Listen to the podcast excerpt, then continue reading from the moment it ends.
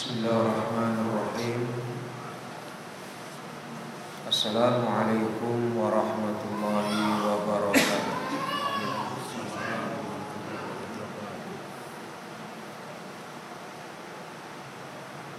Alhamdulillah.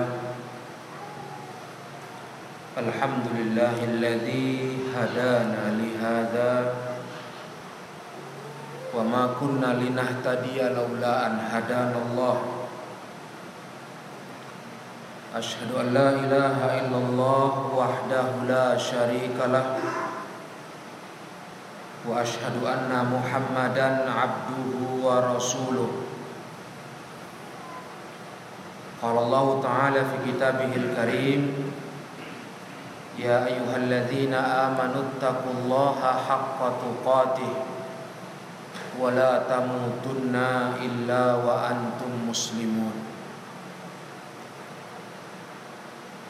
وقال رسول الله صلى الله عليه وسلم فإن أصدق الحديث كتاب الله وخير الهدى هدى محمد صلى الله عليه وسلم وشر الأمور محدثاتها فإن كل محدثة بدعة وكل بدعة ضلالة وكل ضلالة في النار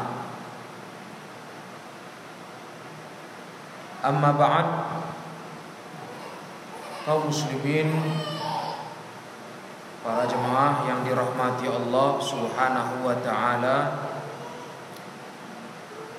Mari terus kita tingkatkan rasa syukur kita kepada Allah yang masih mengkaruniakan untuk kita bersama nikmatul Islam nikmatul iman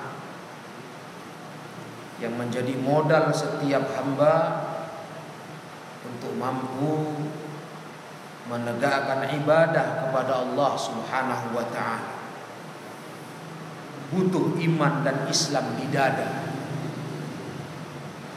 Barulah kita mampu menegakkan tugas ibadah kepada Allah Subhanahu wa taala. Salawat dan salam tidak pernah lupa kita sampaikan untuk Nabi Muhammad sallallahu alaihi wasallam. Mudah-mudahan kita termasuk umat beliau yang senantiasa istiqomah tegar di atas sunnah yang beliau wariskan untuk umatnya. Kaum muslimin yang dimuliakan Allah, tentu dalam kehidupan di dunia ini, siapa pun orangnya, terkhususnya kaum mukminin, sangat membutuhkan, sangat menginginkan hidup di bawah naungan rahmat Allah tabaraka wa taala. Diisi dengan kasih sayang Allah. Tanpa kasih sayang Allah taala, tanpa rahmat Allah taala, tentu kita para hamba Allah tak akan merasakan kebahagiaan hidup ini. Ini perkara yang darurat. Sudah mesti hidup ini mendapatkan rahmat Allah tabaraka wa taala. Tapi adakah para jemaah yang dirahmati Allah, adakah kita berpikir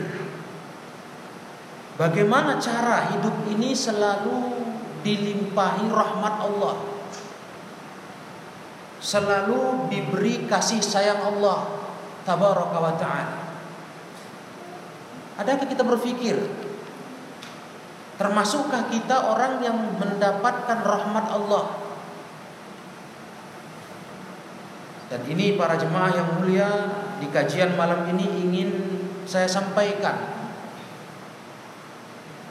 bahwasanya untuk meraih rahmat Allah tabaraka wa taala hidup di bawah naungan kasih sayang Allah adalah kita sebagai umat Nabi Muhammad sallallahu alaihi wasallam meningkatkan rasa taat kepada syariat yang dibawanya.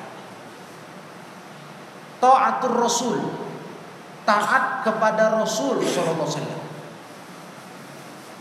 Betul-betul ber, beragama dengan tuntunan Rasul. Ini yang menjadi penyebab utama limpahan rahmat Allah diturunkan kepada hamba. Makanya para jemaah, kalau kita merasa hidup kita seperti kurang bahagia, kurang merasakan ketenangan, ketentraman, kebahagiaan. Ini alamat tanda kita kurang merasakan kasih sayang Allah, kurang diberi oleh Allah rasa rahmatnya. Dan itu selalu pangkal muasal yang jadi sumber petakannya. Kita umat Islam kurang kurang kuat dalam mentaati Rasulullah sallallahu alaihi wasallam. Mungkin kita berpikir beragama cukup taat kepada Allah saja. Cukup beribadah kepada Allah saja dengan sebaik-baik ibadah. Rutinitas dijaga tanpa peduli. Adakah ibadah kepada Allah Ta'ala Adakah ketaatan kepada Allah Ta'ala Sudah diiringi dengan ketaatan kepada Nabi Sallallahu Alaihi Wasallam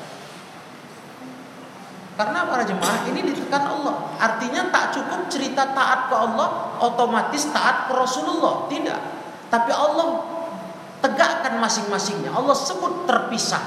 Allah berkata di dalam Al-Quran surah Ali Imran. Tepatnya di ayat 131 sampai 132.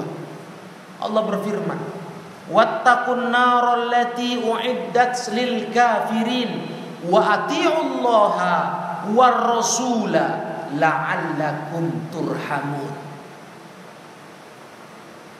Takutlah kalian kata Allah akan api neraka yang disediakan untuk orang-orang yang kafir dan taatilah oleh kalian Allah dan Rasulnya. Allah sebut khusus sendiri. Apa maknanya para jemaah yang mulia? Kenapa Allah sebut begini? Enggak cukup Allah suruh kita mentaati dirinya. Tapi Allah sebut juga taati Rasulnya. Karena kata ulama, Allah tabaraka wa ta'ala sudah menyerahkan tugas risalah agama ke Rasulnya. Untuk Rasul menyampaikan kepada hamba-hambanya, umat manusia. Untuk Rasulullah yang menjadi pemandu bagaimana kita beribadah kepada Allah. Maka Allah sebut taati Allah dan Rasulnya. Dan Allah menjamin kalau ini kita tegakkan la'allakum turhamun semua itu agar kalian mendapat rahmat dari Allah.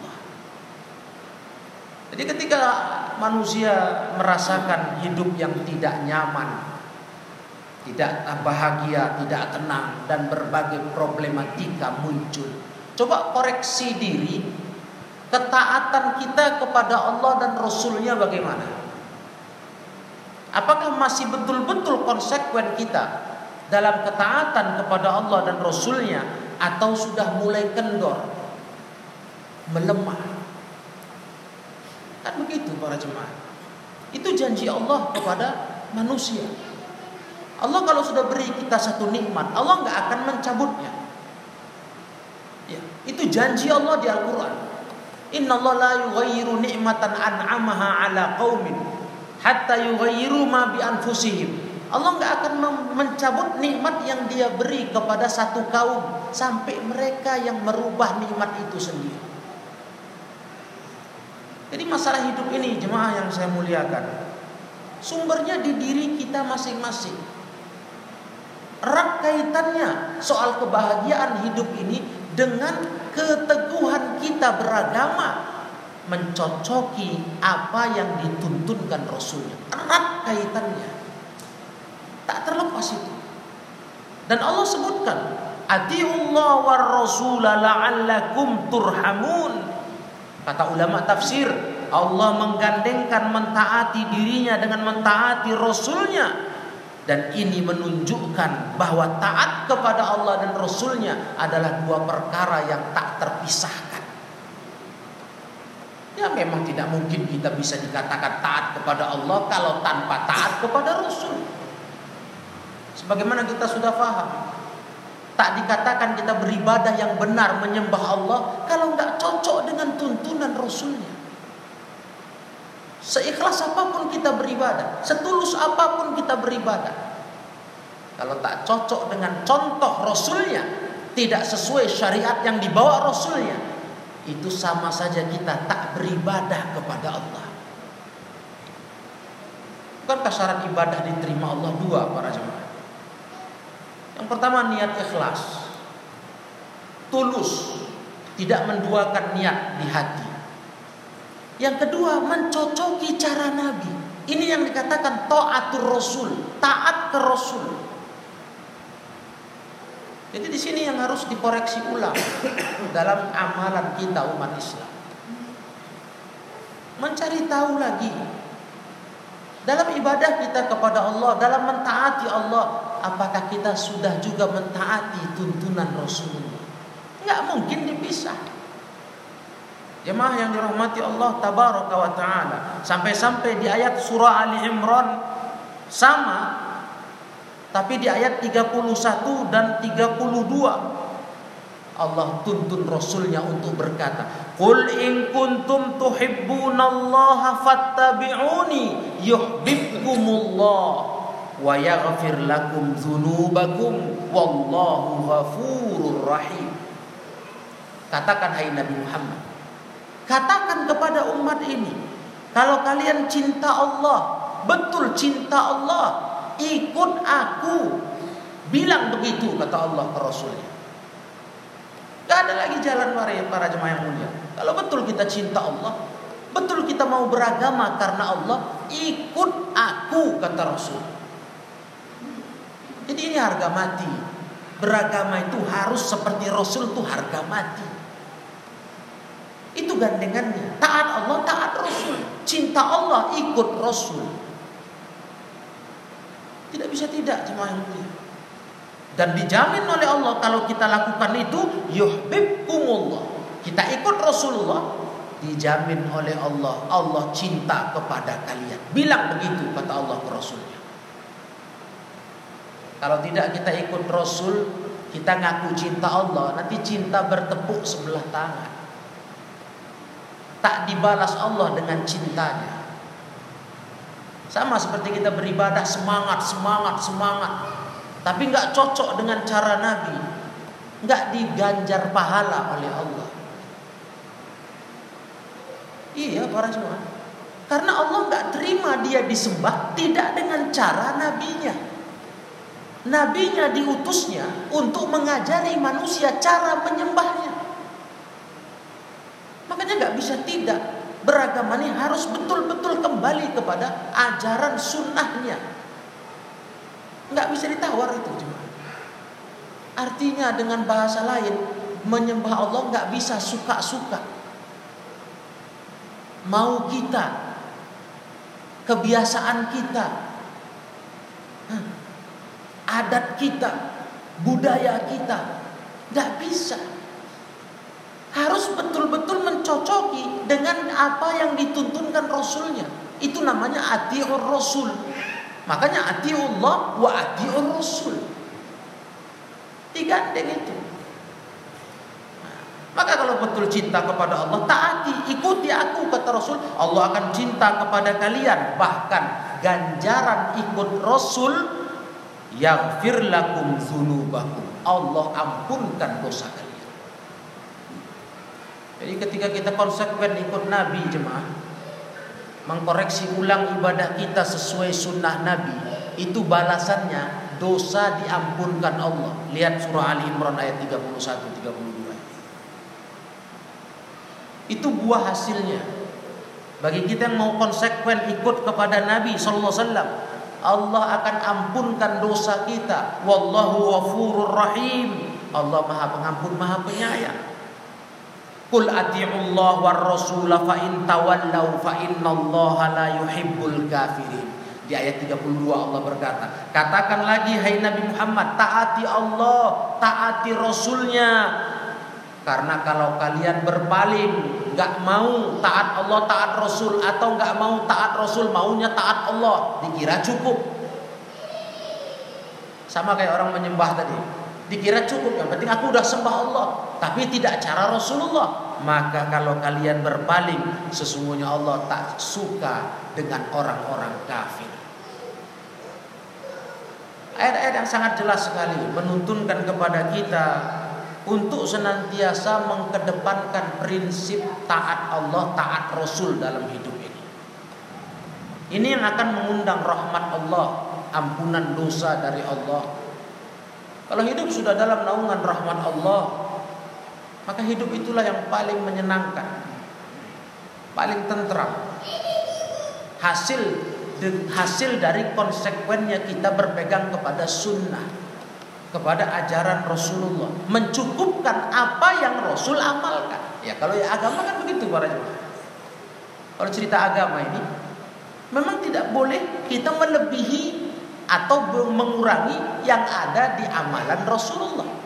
Sallallahu Alaihi di dunianya kita boleh mengembangkannya. Di dunia kita boleh lebih maju daripada yang di zaman Nabi. Urusan dunia silakan, tapi urusan agama, ibadah tidak bisa. Rasul itulah utusan Allah mengajari manusia cara menyembahnya. Maka ada kaidah fikihnya kepada jemaah. Innalladzi syara'al ghayata lam yansal wasilah. Sesungguhnya zat yang mensyariatkan satu tujuan yakni Allah mensyariatkan satu tujuan dia tak lupa mengajari jalan menuju tujuan itu. Allah mensyariatkan kita dalam hidup ini tujuan kita apa? Beribadah kan? Kita dicipta untuk ibadah. Allah nggak lupa mengajari kita cara mencapai tujuan ibadah itu. Dengan cara apa? Allah utus Rasulnya. Mengajari kita bagaimana cara beribadah. Itu gunanya Allah utus Rasulnya.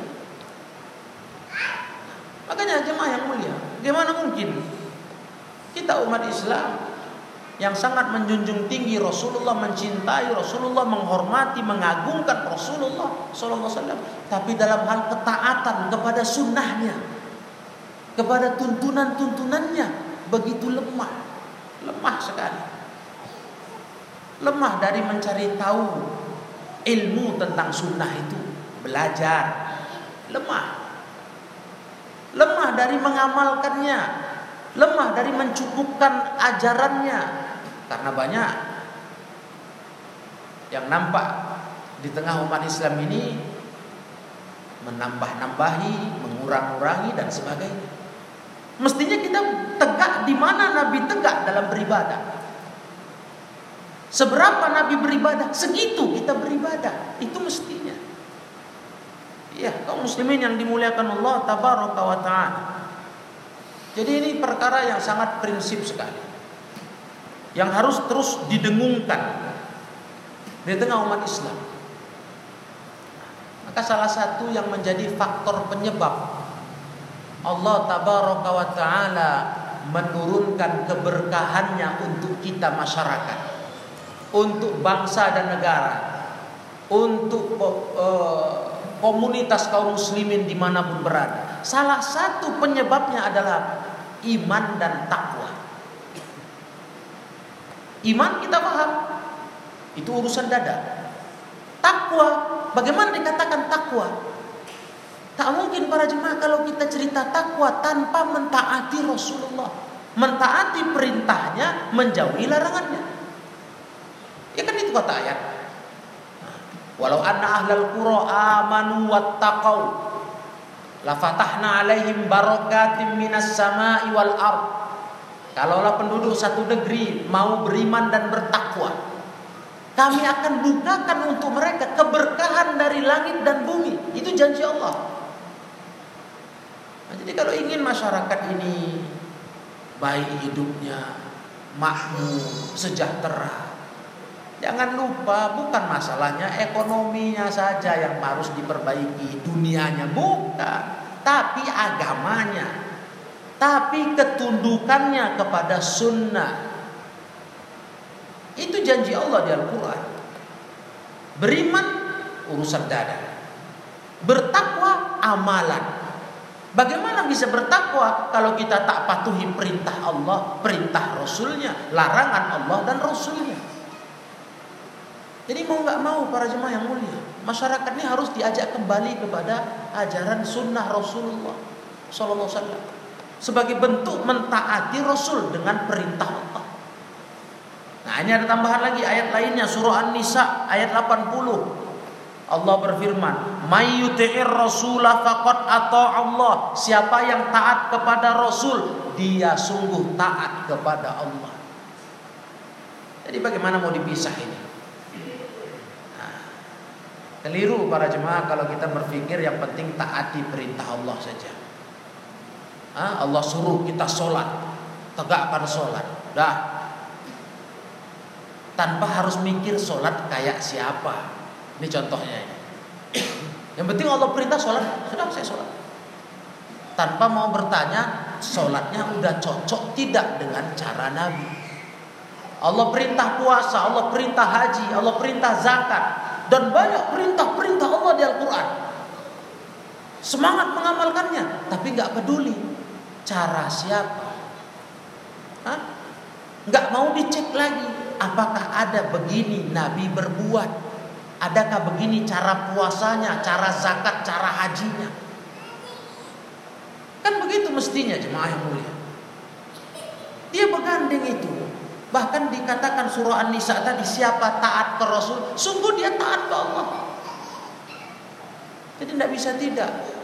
Kita harus betul-betul kembali belajar, kembali belajar bagaimana Nabi SAW dalam mengajarkan kita syariat Islam ini Bagaimana Nabi membimbing kita dengan Islam ini? Kita harus kembali kepadanya. Kalau kita menginginkan problematika kita dalam hidup ini diangkat Allah, masalah kita diselesaikan Allah, kesusahan kita diobati Allah, diganti dengan kebahagiaan. Caranya berpegang teguh dengan tuntunan sunnah Rasulullah Sallallahu Alaihi Wasallam. Surah Al-A'raf ayat 157 pun demikian. Di sini malah Allah menjaminkan Falladzina amanu bihi wa azzaruhu wa nasaruhu wattaba'un nural ladzi unzila ma'ahu muflihun.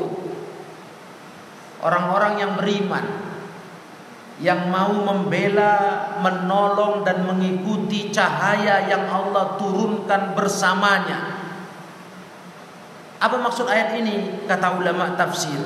Orang yang beriman membela dan menolong Rasulnya, ikut ke cahaya yang dibawanya, ajaran syariatnya.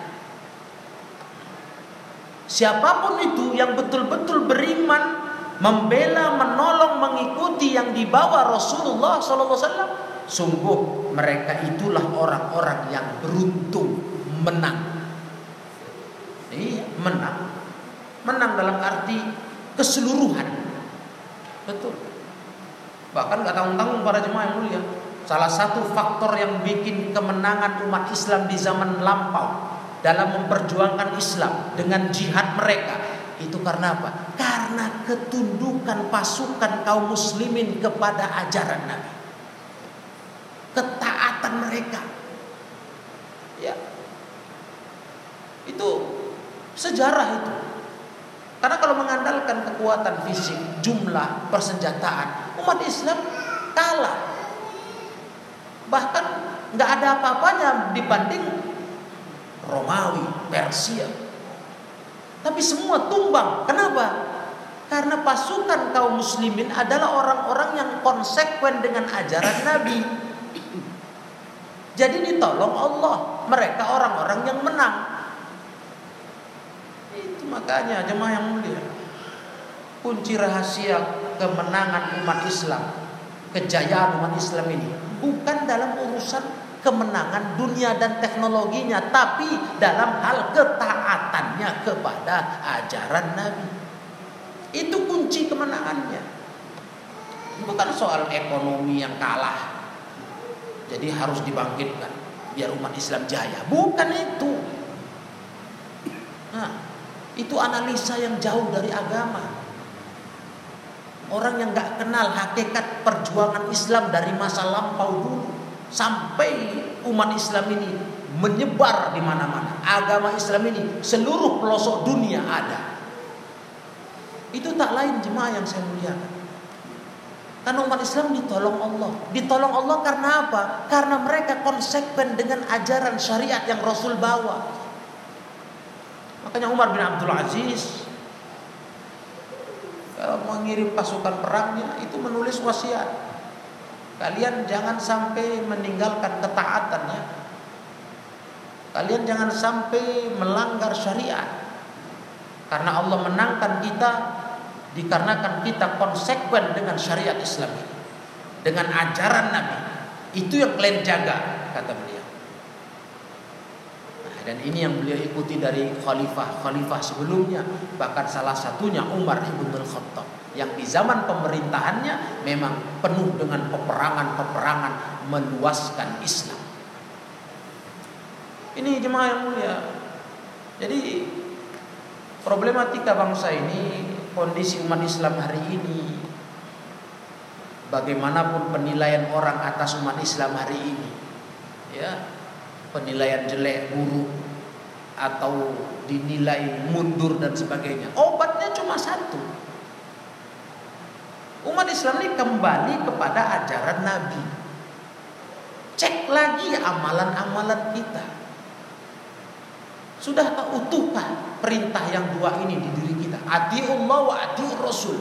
Taat Allah, taat Rasul. Taat Allah, taat Rasul. Ini diperiksa lagi. Untuk apa para Untuk kita dapat rahmat Allah tadi. Hidup dalam naungan rahmat Allah sudah jelas akan bahagia. Untuk mendapatkan pertolongan Allah dalam setiap perjuangan. Dalam setiap masalah yang menghimpit kita. Untuk mendapatkan kemenangan. La'allakum tuflihun. Ulaika humul muflihun. Itu lafad-lafadnya. Ada tuflihun, muflihun. Kalian menang, kalian beruntung, orang-orang yang beruntung. Nah ini semua ganjaran atas ketundukan, kepatuhan kepada sunnah yang diajarkan Rasulullah Shallallahu Alaihi Wasallam. Kaum muslimin, ma'asyiral ikhwah yang dirahmati Allah. Di dalam surah Al-A'raf pun di ayat 158 pun sama. Di surah An-Nur ayat 56 pun demikian. Masya Allah, banyak dalil. Al-Quran itu banyak berisikan perintah taat Allah, taat Rasul, taat Allah, taat Rasul. Ini menunjukkan apa? Masing-masingnya itu punya porsi yang harus dijaga. Gak bisa mewakili kalau udah taat Allah, udah dianggap taat Rasul nggak bisa. Harus kita kontrol lagi taat Rasulnya bagaimana. Taat Rasul berarti taat kepada syariat yang beliau bawa. Kalau hal menyembah Allah, taat kepada sunnahnya, tata caranya. Itu dia taat Rasul. Jadi masing-masing ini harus dikontrol. Nah, dan jemaah yang dimuliakan Allah tabaraka wa taala, Allah taala berfirman di surah Al-Hasyr ayat ke-7, "Wa ma atakumur rasula fakhudhu." Allah perintahkan kita di dalam Al-Qur'an ini. Apa yang datang kepada kalian yang dibawa Rasul, ambil ambil ajaran Nabi itu tuntunan sunnahnya ambil wa nahakum anhu fantahu. Yang Rasul larang kalian darinya berhentilah. Sudahi. Ini perintah Allah. Dan itu semua untuk kebaikan kita. Wattaqullah innallaha syadidul iqab. Takutlah kalian kepada Allah Takutlah kepada Allah tidak mengamalkan perintah tadi. Perintah apa? Perintah apa yang datang di bawah Rasul ambil, yang dilarang Rasul sudahi. takut kalian sama Allah nggak patuh kepada perintah itu, sesungguhnya Allah sangat keras siksanya. Al-Hasyr ayat 7 ya. Sudah jelas sekali ya. Perintah Allah ke umat manusia ini kalau datang dari Rasul apa pun ambil. Jangan ditawar lagi, jangan dipikir lagi. Jangan ditimbang-timbang lagi, udah jelas itu sunnahnya ambil. Kalau dilarangnya berhenti, sudahi, sudahi, sudah berhenti. Kalau Nabi melarang sesuatu. Jadi jelas sekali jemaah yang mulia. Nah, adapun dalam hadis sebagai penyempurna kajian malam ini. Ayat-ayat sudah banyak saya bawa. Kalau dalam hadis ada hadis yang berbunyi seperti ini dari hadis Abu Hurairah radhiyallahu taala anhu. Di dalam kitab Bukhari Muslim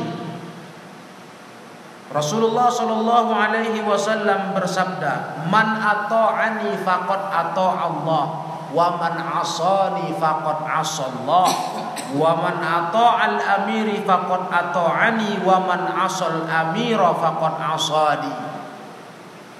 Kata Rasul, siapa yang taat kepada aku, sungguh dia taat kepada Allah. Siapa yang maksiat kepada aku, sungguh dia pun maksiat kepada Allah. Jadi kalau kita nggak taat ke sunnah Rasul jemaah, itu berarti kita nggak taat sama Allah. Ya seperti yang tadi saya tegaskan, beribadah pun kita kalau nggak cocok dengan cara Rasul, nggak dihitung ibadah itu, nggak dihitung ibadah, karena cara salah. Maka siapa maksiat kepadaku kata Rasul, dia maksiat kepada Allah. Siapa taat kepadaku, dia taat kepada Allah. Masya Allah. Makanya harga mati, harga mati beragama dengan sunnah ini mesti. Kalau enggak kita enggak dianggap beragama. Jangan salahkan Allah kalau enggak tercatat amal kita di sisinya. Sedangkan kita sudah merasa beramal, beribadah, menyembahnya. Karena cara kita enggak cocok dengan sunnah nabinya. Nah, dan terakhir Nabi SAW berkata, Kullu ummati yadkhulunal jannata illa man aba. Semua umatku masuk surga kecuali yang enggan. Ada rupanya orang yang enggan masuk surga. Iya. Ketika sahabat bertanya, "Man aba?" Siapa yang enggan ya Rasulullah? Siapa itu? Yang enggan masuk surga itu kata Rasul, "Man ata'ani dakhalal jannah wa man asani faqad aba." Yang taat kepadaku dialah yang masuk surga Siapa yang maksiat kepadaku itu orang yang enggan Enggan masuk surga ya, Karena memang salah sendiri Surga disediakan Allah Jalan ke sana tak ditempuh Yaitu jalan, jalannya apa? Taat kepada Rasulullah Turuti sunnahnya Jadi marilah jemaah yang saya muliakan Dengan kajian Ba'dal Maghrib ini kita mengecek lagi karena kita tak pernah merasa sudah sempurna. Wah itu. Kita jauh dari kata sempurna beragama. Makanya kita terus belajar koreksi diri, mencocokkan diri dengan cara Nabi. Terus tanpa merasa kita sudah tahu semua tidak. Makanya di dalam hidup ini kita bukan disuruh menghukumi orang lain, menyenter orang lain, salah benarnya tapi kita urus diri kita karena diri kita belum beres. Itu yang paling terpenting sekarang. Center diri kita, buka aib kita, perbaiki. Lihat kekurangan kita yang banyak betul belum taat kepada Rasul demi Allah. Banyak betul. Masih hanya slogan-slogan saja ini di mulut. Di praktek masih banyak kita belum taat kepada Rasul SAW. Nah mudah-mudahan Allah memberi kita kelapangan jalan untuk bisa senantiasa beragama mengikuti dengan apa yang diwariskan Rasulnya Muhammad Sallallahu Alaihi Wasallam. Demikianlah para jemaah yang saya muliakan. Kajian ini saya sampaikan semoga bermanfaat. Wallahu a'lam bissawab. Wa akhiru da'wana anil hamdulillahi rabbil alamin. Wabillahi taufik wal hidayah. Wassalamu alaikum warahmatullahi wabarakatuh.